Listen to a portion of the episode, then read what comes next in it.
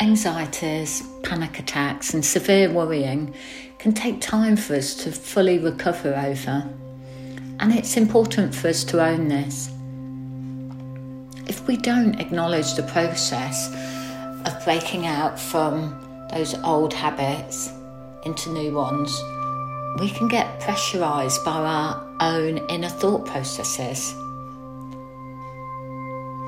If we think just after one day or one week or even one month that it will be gone forever, then I think we'll be living in denial over this. Our minds are like massive computers, and reprogramming them takes time because we have to forget the habits to fully put them behind us. What won't work is when we're saying to ourselves it's over and we are better and it will never happen again.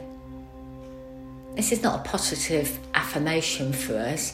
It can set us up for a fall because we all get anxious from time to time and have worries, and this is okay.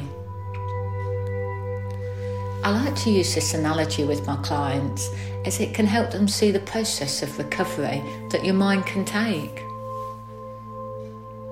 Imagine that you've broken your leg and the pain that this can cause.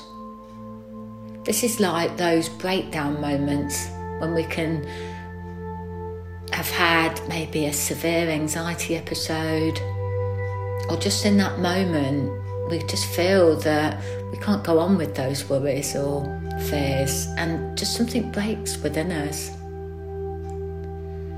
We then maybe just can't seem to hold back the floodgates of fear, worry, and anxiety anymore.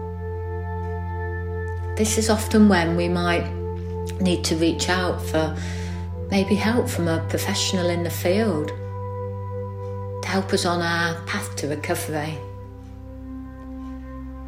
The first thing we do with a broken leg is to get it fixed, back together and this is what a good therapist can help you do to help you understand what's been happening and give you the support you need to help you fix this.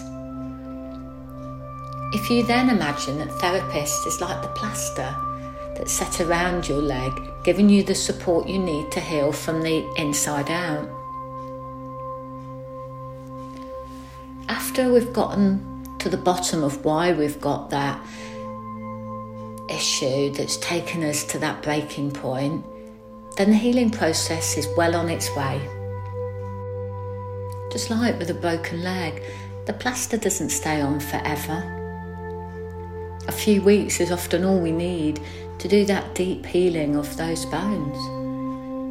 Then, after that, we get the plaster off and learn to walk again. Develop the strong muscles we need for this task. This is the same for our emotional recovery too. We can feel a bit weak and insecure after an emotional breaking point, and the strength we used to have can have wasted away a little. Remember, this is okay. Your mind's a big muscle, just like your leg.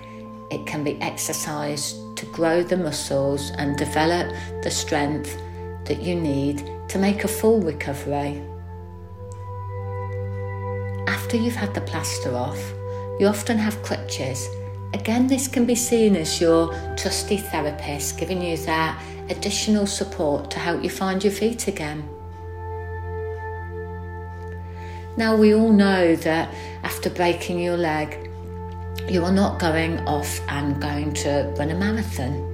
And the same is said for your mind's recovery too.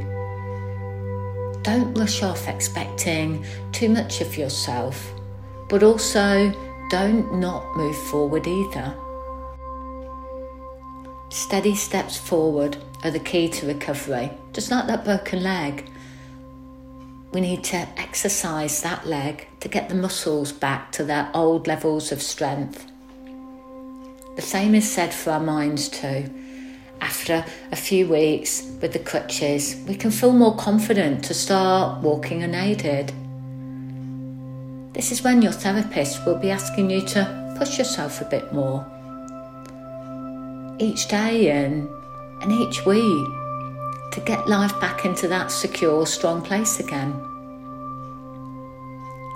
At this point, a plan can help.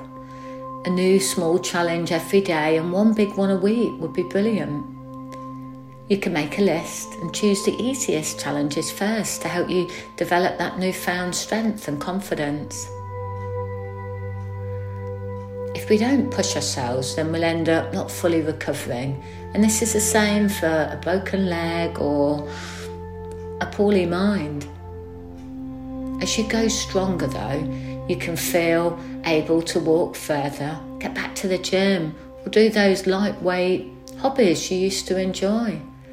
And the same is for your mind as it starts to feel those small, steady steps allow you to feel more comfortable with getting your life back to normal.